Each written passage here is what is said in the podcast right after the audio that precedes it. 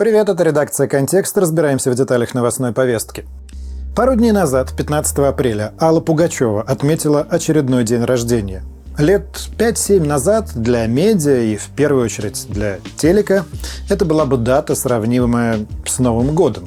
В этот раз, по большей части, молчание, а то и заголовки с фразами «сбежавшая Примадонна».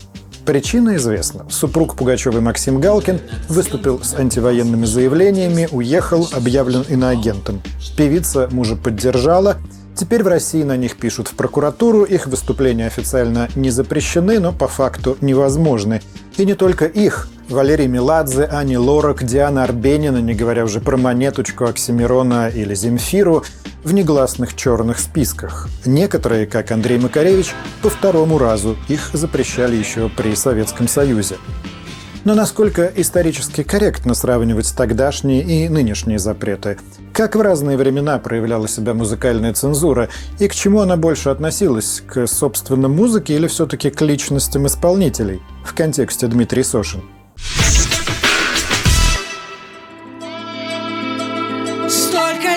Лет прошло, холод жжет груди. Эй, земля, алло, я Voyager один. Выходи на связь, срочно выходи.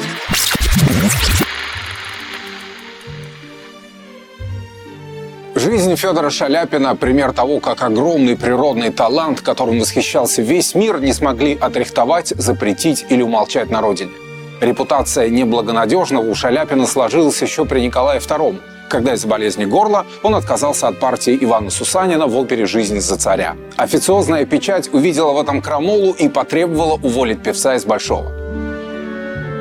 Октябрьскую революцию Шаляпин, выходец из низов, поддержал и стал первым народным артистом республики, а с 1918-го художественным руководителем бывшего Мариинского театра. Но довольно скоро роман оперной звезды и советской власти стал угасать. Просто он занимался музыкой, и ему просто хотелось творить в комфортных условиях. И с каждым, не знаю, полугодием вот советской власти у него накапливалось как будто обида и вопросы к ней а, из разряда «ну что ж такое, ну что ж, чем я еще вам не угодил?» Значит, вот до отъезда незадолго он написал так «Неужели мне придется прожить всю жизнь под свинцовой крышкой петербургско-финляндского неба?» А потом он написал так – Итак, я буржуй. В качестве такового я стал подвергаться обыскам. Не знаю, что искали у меня эти люди. Вероятно, они думали, что я обладаю исключительными россыпями бриллиантов и золота. Вообще с ним такая ситуация с этими обысками произошла, очень похожая на ситуацию с профессором Преображенским из «Собачьего сердца». В 22-м Шаляпин уезжает в заграничное турне, вернуться из которого ему было не суждено. Затянувшиеся и успешные гастроли раздражали начальство. И не только. В 26-м Владимир Маяковский написал такие строки. «Иль жить вам, как живет Шаляпин, раздушенными аплодисментами оляпан. Вернись теперь, такой артист, назад на русские рублики. Я первый крикну «Обратно катись!» Народный артист республики. Весной 27-го сборы от одного из концертов Шаляпин направил детям русских иммигрантов. В Союзе это оценили как поддержку белого движения. И летом того же года певца лишили звания народного артиста и права возвращаться домой. На Шаляпина, мне кажется, такой же запрет был, как и на Ростроповича с Вишневской. То есть запись есть, голос есть, а имени почему-то на нем нет. Но чтобы понять, насколько тогда были популярны или непопулярны пластинки с Шаляпиным, нужно зайти на Авито или другой любой сайт, где люди распродают вещи при переезде, и увидеть, что есть э, самоздатовские записи и какие-то пластинки очень разных годов. Буквально каждое десятилетие Советского Союза представлено в этих годах. Просто, видимо, на пластинке не, не было написано очень большими буквами его фамилия. Я не знаю зачем что-то похожее было и с Александром Вертинским. Официально в первое десятилетие советской власти он не был запрещен, но за его пластинки в личной коллекции можно было получить срок. Шансонье, уехавшего из Советской России, по его словам, из-за юношеской беспечности, в начале 20-х преследовали в Румынии. Власти посчитали, что его романс «В степи молдаванской» разжигал антирумынские настроения. Его даже считали советским шпионом. Но в Союз Вертинскому разрешили вернуться в 43-м. Бананово-лимонном. Лауреат Сталинской премии 1951 года Вертинский в полном смысле слова народный артист. При этом его масштаб государство старается не замечать. Концерты вроде не запрещают и в кино снимают, но на радио его культовых романсов практически не слышно.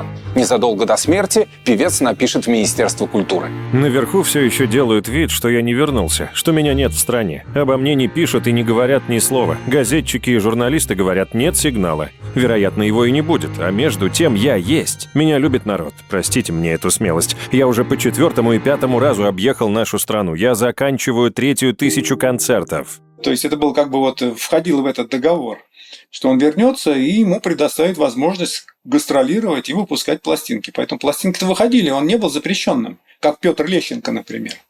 Вот, тот был запрещен. По радио песни его звучали, но не все, конечно, вот, а те, которые на пластинках выходили. Потому что не все песни были его разрешены, будем так говорить. Вот, поэтому какие песни из репертуара его официально, официальных концертов они выпадали.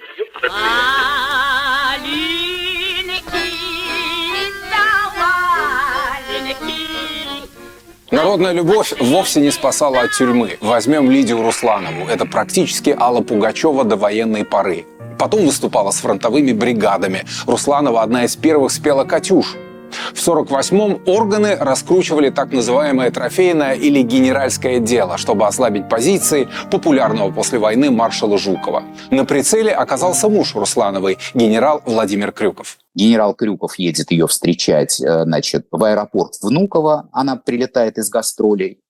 И его там же, э, еще же вот понимаете, да, вот это вот красиво обставить арест, приезжают в аэропорт, куда генерал приехал встретить свою жену, его там, значит, арестовывают, вскоре арестовывают саму Русланову, чудовищные допросы, как ее в карцер бросали. Лидию Русланову, голос России, душу России. За решеткой, причем дважды, оказался и выдающийся тенор Вадим Козин. И оба раза в его деле фигурировали статьи о мужеложестве. Козин не скрывал своей нетрадиционной сексуальной ориентации. Есть версия о том, что певца сажали за отказ работать осведомителем. Статья-то была, вот. Они этого, естественно, боялись, и поэтому активно или неактивно, в зависимости от того, как это все происходило, агентурили на спецслужбы обязательно. Потому что ну, невозможно было откреститься от этого. Перед выбором ставили человека. Не с работы уволить, как, например, кого-то можно было, да, вот если не будешь сотрудничать, мы тебя с работы уволим, там, карьеру тебе испортим и так далее. А ты в тюрьму сядешь надолго, Последние годы жизни большой артист провел в Магадане, а народном любимце вспомнили лишь после перестройки, когда Козин был глубоким стариком. Если сравнивать так глобально э, эпоху советских запретов, которые тоже, в общем, делятся на разные э, времена и разную практику, потому что там э, запреты 30-х, допустим, годов и то, что происходило в 70-е и первой половине 80-х годов до перестройки, конечно, по степени кровожадности и кровопусканий это были немножко разные времена, да. Но главное, э, наверное, отличие все-таки в том, что Советская, Советский Союз это была абсолютно закрытая система, это был железный занавес, и все варились в собственном соку внутри. Исполняется новый концерт для виолончели с оркестром японского композитора Юдза Таяма. Ростропович и Вишневская – великие и, наверное, самые известные невозвращенцы 70-х. В 72-м, поддержав и приютив на своей даче Солженицына, великий виолончелист стал невыездным. В 1974-м, после вмешательства американцев, Ростроповича, а позже и Вишневскую, все же выпустили из страны. Официально в командировку по линии советского Минкульта. Ростроповичу было дозволено ездить на западные гастроли при условии, что абсолютно весь свой гонорар он отдает в пользу Советского Союза. При этом сказать, что его не устраивала такая ситуация настолько, что он не хотел этого делать, нельзя. Все-таки для него гастроли были не заработком денег, а э, профессиональной творческой реализацией. Но при этом все это копилось, копилось как снежный ком, такое тотальное неуважение со стороны а, государства, которое использовало его в том числе в пропагандистских целях, чтобы показать, вот какой у нас есть Ростропович. И все это в итоге вылилось в отъезд. Поначалу партийное руководство приложило максимум усилий к тому, чтобы музыка Ростроповича и Вишневской была недоступна советским людям. Но эта задача оказалась не по силам. Когда умер Шостакович, в траурные дни после его смерти исполняли разные культовые сочинения, в том числе 14-ю симфонию. И в ней как раз пела Вишневская. А, и запись э, оставили, а то, что там поет Вишневская, эту информацию убрали. И это как раз, мне кажется, самый популярный был вид цензуры, когда, ну вот опять же, запись есть, имени почему-то нет, но при этом все все понимают.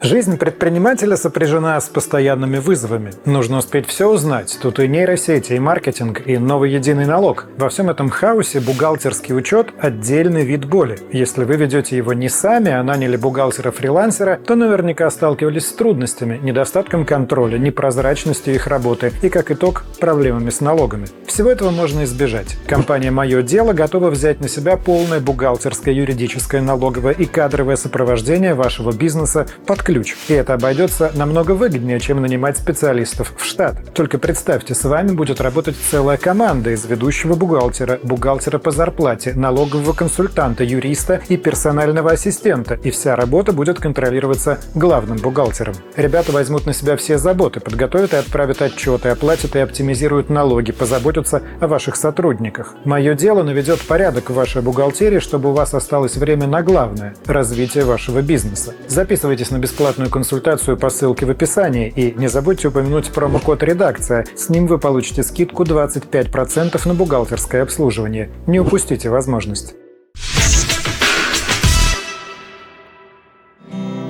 Я поля влюбленный постелю в режиме странного полузапрета жил и творил главный бард советской эпохи. Кумир миллионов, Высоцкий выходил на подмостки самого оппозиционного театра страны, снимался в кино, появлялся на телевидении и записывал пластинки. Но часть его важнейших песен тиражировалась неофициально, сначала на бобинах, потом на аудиокассетах. А их тексты официально были изданы только после его смерти.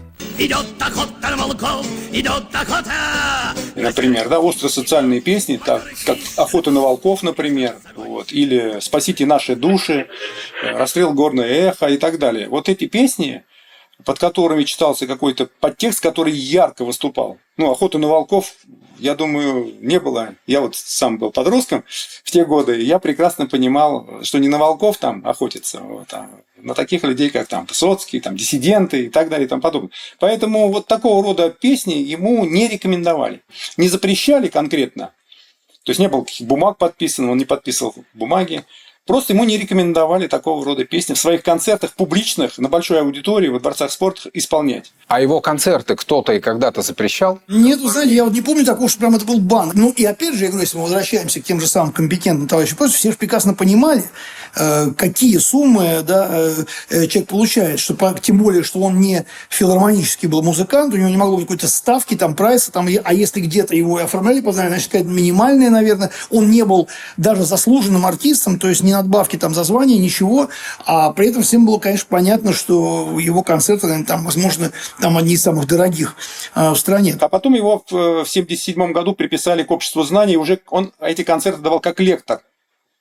То есть вот получалось, а, но его э, э, просили э, перед каждой песней давать какое-то объяснение этим песням, рассказывать какие-то истории из театра и так далее.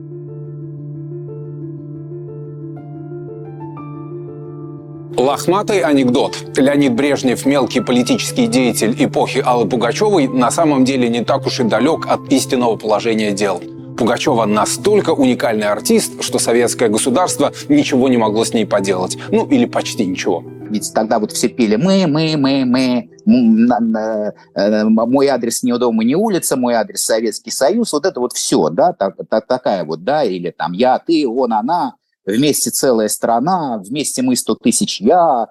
Э, значит, а у Аллы никогда не было мы, у Аллы была я. Алла была личностью. Она воспевает самодостаточность и самоценность человеческой личности, не которая должна крутиться там вокруг чего-то, общества, а личности, которая сама по себе это послание было очень быстро считано цензурой, оно было считано всеми этими искусствоведами в штатском, но популярность уже была такова, что невозможно было ее остановить. Они очень хотели Аллу задушить, лишить ее слова, лишить ее площадок, лишить ее песен, концертов, но они уже не могли. Но мелкие гадости делали с большим удовольствием. Очень ее люто ненавидел тогдашний председатель гостелерадио Лапин. Он уничтожил на каком-то этапе все архивные записи Аллы Пугачевой, которые хранились в фондах Центрального телевидения. В истории с уничтоженным архивом на самом деле не до конца все понятно. С Пугачевой вообще много апокрифического. Например, скандал с клипом на популярнейшую песню «Айсберг». То, как певица лежала на саночках, якобы не понравилось кому-то из чиновников, и это видео долго пролежало на полке. В советские времена даже Примадонна свои песни и шоу прогоняла через худсоветы. Они определяли границы возможного. А еще текст песни нужно было залитовать, то есть получить добро от цензора придумал в гримерке, вышел и спел. Это совсем не про советскую эстраду и рок. Вот это то, что мы с ней как бы не раз обсуждали. И в то же время она поет, э, условно говоря, Мандельштама, да, и вынуждена просто буквально переделывать текст уже, в общем-то, э, знаменитый, готовый, э, к сожалению, да, там трагически давно ушедшего поэта. Она вынуждена там делать какие-то купюры, ремарки там в каких-то своих других песнях. Она вынуждена пытаться там отстаивать какой-то свой внешний образ там на сцене. То есть все равно у нее это есть. Я помню, как Леша Романов вспоминал, как он визировал э, текст песни э, «Радуюсь». Э, который завершался, еще осталось много, впереди солнцем освещенная дорога, и в конце дороги яркий свет. И вот, типа, на это вот э, дама, которая очень до, многие годы после того, она говорит, что это вообще вы что такое принесли? Это что имеется в виду? Какой в конце дороги яркий свет? То есть, ну, понятно, что виделись какие-то, видимо, э, библейские ассоциации, еще что-то такое, что в случае каких-то отдельных литовщиков могло э, тоже вызвать как бы такие э, реакцию на крамолу. Для советских рокеров, даже пробившихся на большие площадки, вся жизнь была хождением по минному полю запретов и ограничений. В 1984-м Алексей Романов, солист легендарного «Воскресенья» и звукорежиссер коллектива Александр Арутюнов получают сроки за левый, то есть неофициальный концерт. В этом же году во время шоу задерживают группу «Браво» за незаконную предпринимательскую деятельность. Жанну Агузарову за подделку документов отправляют в ссылку в Тюменскую область. В 1082 году было это дело возбуждено, потом оно как бы вот э, похерено было. А вот в августе 83 года, как раз когда и было возбуждено дело, именно Пятка как бы возбуждал это дело, вот, пришел Иван Абрамов, его Палкиным называли в комитете главного запаса Палкин, ну, за жесткость его, за такую жесткость он а он до этого возглавлял первое, а, как раз вот а, тот отдел, который занимался в том числе и рокерами. И вот они решили это дело обратно возобновить. Э, возобновить для того, чтобы гаечки закрутить. Пятый отдел КГБ, он, помимо всего прочего, держал под колпаком советский рок, возглавлял небезызвестный Филипп Бабков. Он еще в 60-х работал с диссидентами. Любопытно, что практически все 90-е уже отставной генерал возглавлял аналитическое управление группы «Мост» Владимира Гусинского. Пятому управлению КГБ приписывают и создание знаменитого ленинградского рок-клуба. Задача простая включаешь туда, в этот рок-клуб, э, несколько десятков э, рок-групп ленинградских, тех, кто на слуху, самые популярные. Вот. Раз в месяц они дают бесплатные концерты вот в этом, значит, рок-клубе на улице Рубинштейна. Песни их не литуются. Литуются, это значит, они тексты предоставляют, в том числе ну, руководителям, а через них Комитет госбезопасности, естественно, может, может эти тексты отслеживать. Вот. И это называется под колпаком. Если кто-то, например, начинает возмущаться, вот, не хочет сотрудничать вот в таком, значит, рок-клубе и так далее, то ему перекрывают кислород. Он не может э, давать никаких концертов, ни официальных, ни тем более подпольных. Я хочу знать, я хочу знать, я всегда хотел знать. В середине и конце 80-х через фестивали и концерты Ленинградского рок-клуба прошли группы, которые сейчас можно смело назвать классикой советского рока. Опальный после Тбилисского фестиваля Борис Гребенщиков и его «Аквариум» вновь получили возможность выступать. Но рок-концерты, и не только в Ленинграде, могли отменить в любой момент и безо всякого объяснения.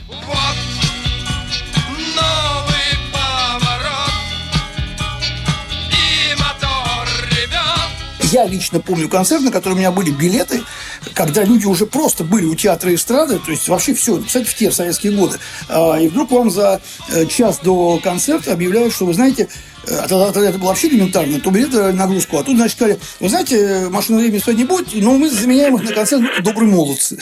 Формально запреты и гонения на музыкантов довольно часто шли снизу.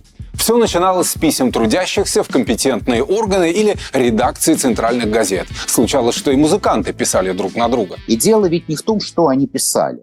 А, дело в том, что если а, была какая-то поставлена цензурными органами, какими-либо другими органами, которые управляли культурой в стране, была поставлена некая задача, то всегда под эту задачу можно было, даже не придумывая, не выдумывая какое-то письмо, можно было найти какое-то письмо от какого-то человека, который, вот, допустим, пишет, вот группа «Машина времени» — это чудовищное разложение, она приводит к чудовищному разложению значит, советской комсомольской, советских комсомольцев. С машиной времени связан хрестоматийный случай. Статья о рагу и синей птицы, опубликованная в «Комсомольской правде» в апреле 82-го. Красноярский сапкор комсомолки собрал претензии сибиряков и свои личные к текстам, внешнему виду и стилистике самой популярной группы страны. Но инициаторы статьи, очевидно, что сибирский сапкор был лишь прикрытием, не просчитали всех последствий этого решения один из первых примеров того, как э,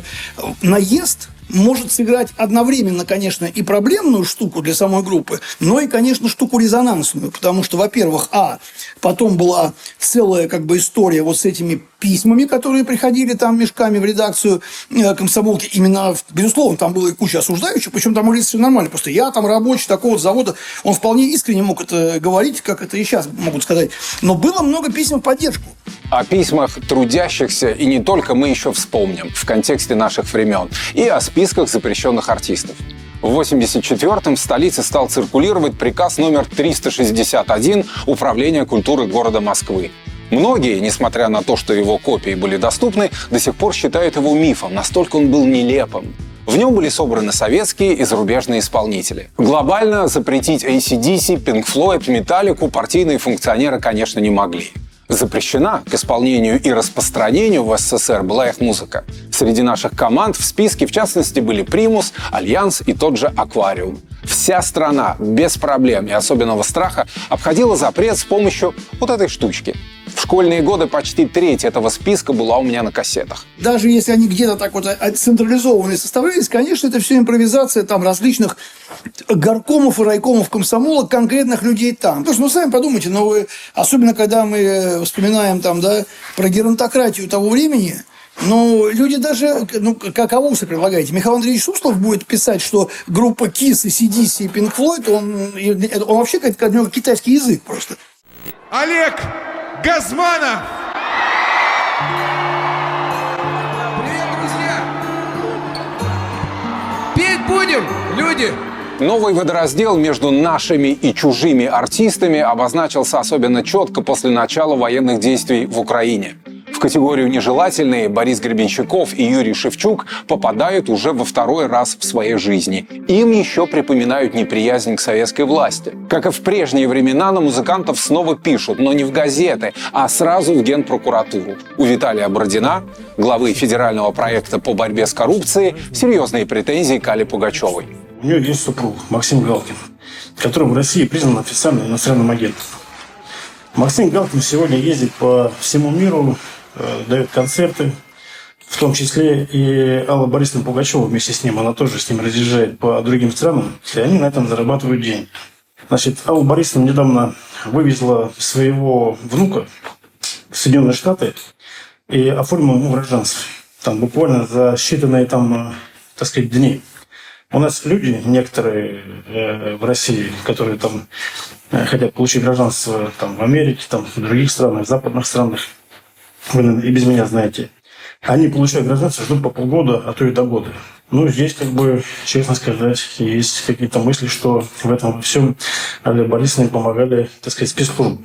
Бородин уверяет, что у него есть доказательства связи Пугачевой с ЦРУ, но никакой конкретики нет. Доносительством свою работу Бородин не считает. По его словам, он лишь транслирует сигналы от неравнодушных граждан. Люди пишут, и мне в социальной сети пишут э, постоянно э, с просьбами всяким разным. Поэтому, соответственно, это именно запрос наших граждан. И я от лица наших граждан, я, конечно, не за всех говорю граждан, конечно, есть, которые там и, и меня, так сказать, целыми днями там полоскают грязью, ну, я на это внимание не обращаю. Вот. И Соответственно, наши граждане, они нас полностью поддерживают, и у них есть такой же запрос, и они хотят получить ответы на все вот эти вопросы вот даже серьезно как-то обсуждать это, вот дайте ставить вопрос, а вот как вы думаете, связана ли Алла Борисовна с западной разведкой? Мы что, забыли 30-е годы? Когда, сколько, когда вот, это вот э, э этот штамп, агент э, японской, немецкой, там, английской разведки, это просто вот ну, через одного штамповали э, предатели Родины, которые были, значит, разведчиками. Федеральный проект Бородина с этой общественной организацией солидарны некоторые думцы и руководители на местах за последние месяцы обратил внимание на многих популярных актеров и музыкантов с яркой антивоенной позицией и потребовал их проверки. Вы знаете, проверять надо тех, чьи высказывания переходят в политическую плоскость. Вот как бы вот эти Э, из этих соображений. Артист, я думаю, я, я вот я считаю, должен находиться на своем месте. Это в первую очередь вот, э, беру такой же Хиджакова, он должен работать в театре как бы, там, и заниматься своим делом. И, соответственно, наша задача, чтобы э, разделить тех артистов от нормальных артистов, вот, которые ну, действительно выступают в театре, поют песни, несут в обществе как бы здоровый такой посыл.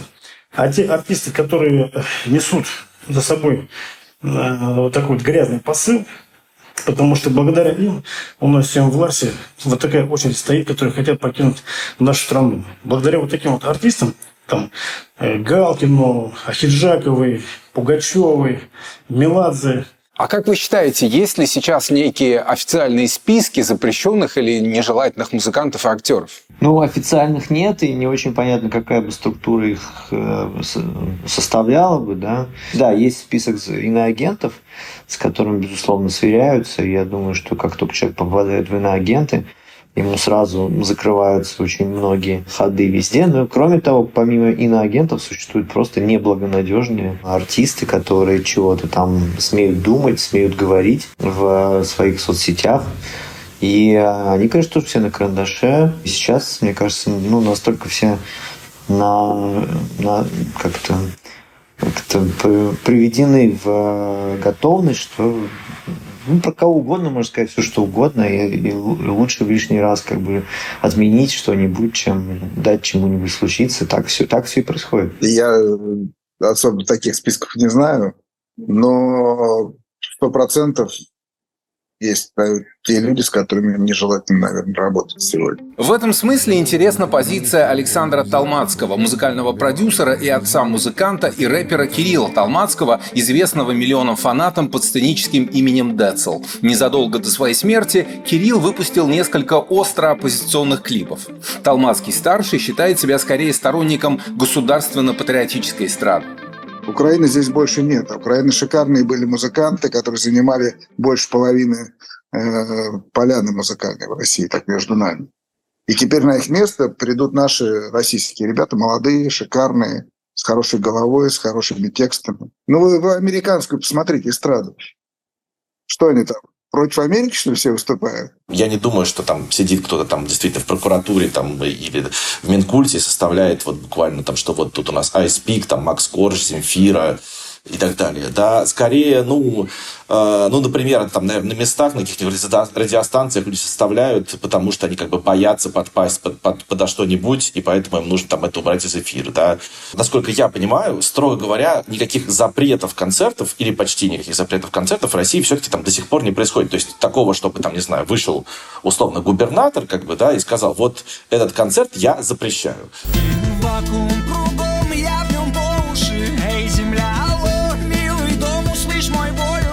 то есть, условно, в клуб звонят и говорят, вот у вас концерт там Noise MC э, через неделю, ну, допустим, Noise MC уехал, ну, допустим, да, вот мы придем с проверочкой пожарной, как бы, да, э, и дальше проверочка пожарной находит там пять нарушений, и клуб не может открыться. Вот, вот это, это политика, которая была и до войны, и сейчас она, в общем, э, насколько я понимаю, продолжается, может быть, просто пожестче, да, возможно, звонят и просто говорят, будет концерт, тебе как бы все, на днях еще одно общественное движение «Зов народа» обратилось в Роспотребнадзор, МВД и Следственный комитет с просьбой заблокировать сайт, где продается одежда и сувениры под брендом Noise MC. Заявители напомнили, что музыкант выступил против спецоперации и уехал из России. Хотя ответа нет, все быстро понимают, что к чему. Ко мне обращались люди с э, предложением подобрать э, саундтрек к сериалу. А, частная компания вообще не имеющая ни к чему отношения. Но сразу уже на, на, на берегу, так сказать, происходит такие договоренности. Ну, ты же понимаешь, что артистов, которые что-то говорили против, в саундтрек включать нельзя. Для музыкантов это во многом новая творческая реальность, для промоутеров и организаторов концертов экономическая. География гастролей, доступность больших площадок, скорость различных согласований – все это за последний год резко поменялось, не говоря уже о доходах. Им просто, им просто нечем теперь заниматься. Э, да, аудитория уехала в значительной степени, иностранцы не поедут, ну, как бы организовывать концерты условно там тем, кто остался, это благородная э, вещь, но как бы не очень амбициозная. И многие, ну, вот как минимум нескольких таких людей, я знаю, там, кто-то переехал в Белград и делает что-то там, как бы местную сцену, да, кто-то там открыл в Белграде офис и э, на Восточную Европу что-то делает и параллельно организует вот туры для российских музыкантов. Я перестроился быстро и сфокусировался на азиатском рынке. Моя компания занималась организацией концертов э, зарубежных артистов в России. И еще до начала СВО, во время ковидных ограничений, мы оказались э, на грани банкротства поскольку правительством не было предпринято никаких серьезных мер поддержки нашего бизнеса. И после начала СВО, конечно же, стало понятно, что в ближайшие лет 10 артисты не поедут в Россию ни за какие деньги. И я принял решение, соответственно, собрать вещи и уехать. Но если кто-то уехал, я считаю, что мне сделали большую глупость. Святое место пусто не бывает. Их места займут другие предприимчивые ребята, которые верят в страну, в которой они живут. Если говорить с точки зрения бизнеса, то у артистов там уровня Земфира, Оксимирона, и Noise MC, да, в общем все должно быть неплохо а, ну, с точки зрения того количества людей, которые они могли бы собрать Земфира, Оксимирон заявили такие мировые туры с концертами до конца года, примерно расписанными да, крупными площадками в разных точках мира. Оксимирон аж доедет до Аргентины. Моргенштерн э, и, и раньше это был очень как бы завязан на прямом общении с аудиторией через интернет. То есть он, и вот карьера, собственно, с этого началась. И вот сейчас он, так сказать, к нему ну, как-то она вернулась в таком виде, что концерты в России он не может э, давать. Ну, собственно, это не была его сильная черта, да. Вот. Но зато никто не мешает ему записывать песни.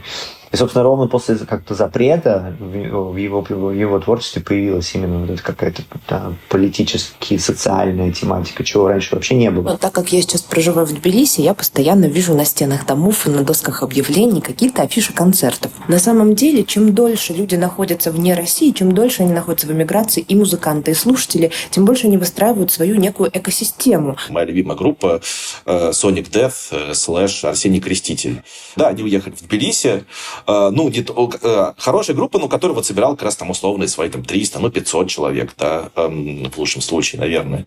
Uh, вот, и, ну, конечно, когда собираешь столько народу, и там, ну, стримов тебе, соответственно, ну, как бы, тебе все равно приходится там кем-то работать, знаю, барменом, там, не знаю, техником, ну, как бы, ну, вот они теперь э, работают кем-то, например, в Тбилиси, да, кто-то там параллельно с музыкой бизнесом занимается, там. В последнее время все чаще звучит мнение, что уехавших и несогласных с официальной точкой зрения звезд можно компенсировать патриотической эстрадой и роком. Другое дело, как под это перестроится шоу-бизнес. Действительно, в России есть огромный сейчас запрос, ну, безусловно, и просто на людей, которые хоть что-то могут выступ... что-то петь, да, и еще лучше, если они будут петь что-то такое, что не будет э, входить в конфликт с э, да, государственной повесткой, с официальной идеологией, но таких людей не, их нет, по большому счету. То есть, как бы, талантов Олега Газманова, не знаю, мне кажется, не хватит на то, чтобы удовлетворить э, все запросы всех концертных площадок и клубов которые у нас существовали. Чтобы было жанровое разнообразие, должны быть жанровые представители. А жанровых представителей нет. И кроме шамана, по-настоящему качественной музыки про российской ее нет. Здесь надо разбираться аргументивно говорить, но нету, нету ее. Вся дрянь вся она смоется и останется нормальные, нормальные люди, нормальное человеческое общение. На место тех, кто уехал, придут новые. И все будет очень хорошо. Да, конечно, запрос на патриотическую музыку есть, и он там более-менее реализуется. Это вообще отдельная тема, да, наверное, там э, как бы э, артист шаман и все такое, это все тоже как бы феномены, ну, как бы заслуживающие, в общем, серьезного отношения к себе там при э, всем э, идеологическом неприятии, да, как бы это, ну, существует, и безусловно, в России сейчас этого будет все больше и больше, потому что, опять же, есть там, ну, запрос как бы государственно-рыночный, скажем так, на это. Хорошо, есть музыканты-государственники, есть музыканты из несогласных, которые уехали, гастролируют за границей, но есть же и те, кто остался или решил взять паузу. Среди них ведь есть большие артисты. Ну, они, собственно, и пишут новый материал. То есть э, тут сейчас как с пандемией, мне кажется, некоторым образом пандемия дала такой какой-то некий тестовый прогон для музыкантов. Да? Группа ДДТ сейчас эпохально завершает краудфандинг на, на новую запись, и я так понимаю, что сконцентрируются на записи новых песен. А Илья Лагутенко и группа Мумитроль, и не стали дожидаться, когда их забанят. Они сами сказали, что они выступать пока не будут, не имеют, э, как-то не видят в себе возможности для выступлений. Ну и, собственно, пока держат слово и тоже выпускают новые песни. Слава богу, у них есть такая возможность да, там, сделать паузу в год или в два. И у Мумитроли, и у ДДТ. Гораздо хуже другим музыкантам, у которых нет такой возможности, для которых э, гастроли, ну, выступления – это как бы необходимая часть их э, да, заработка. В какие бы условия жизни гражданская позиция не ставила музыкантов, названных нежелательными без запрета, у аудитории пока остается возможность слушать их музыку и надеяться, что когда-то, чтобы попасть на концерт любимой группы, не надо будет ставить в паспорт шенгенскую визу. Если сейчас включить телевизор и настроить его на Муз-ТВ или на любой другой музыкальный канал, который вещает в легальном поле, э, телевизионном, конечно, вот этого ничего уже не увидится, не услышится. Э, но нынешнее молодое поколение, оно вообще не склонно смотреть телевизор, насколько я понимаю. И э, сейчас, конечно, э, э молодежь, для которых, э, собственно, главное средство коммуникации – это интернет, включает в день выхода новой песни группы «Ногу свело», допустим, YouTube, и прекрасно все это смотрят миллионные просмотры или сотни тысяч просмотров, в зависимости от исполнителей Земли Земфиру, новые песни Земфиры. А, слушает, смотрит, комментирует. И как бы существуют сейчас вот эти две параллельные реальности. А в Советском Союзе такого не было.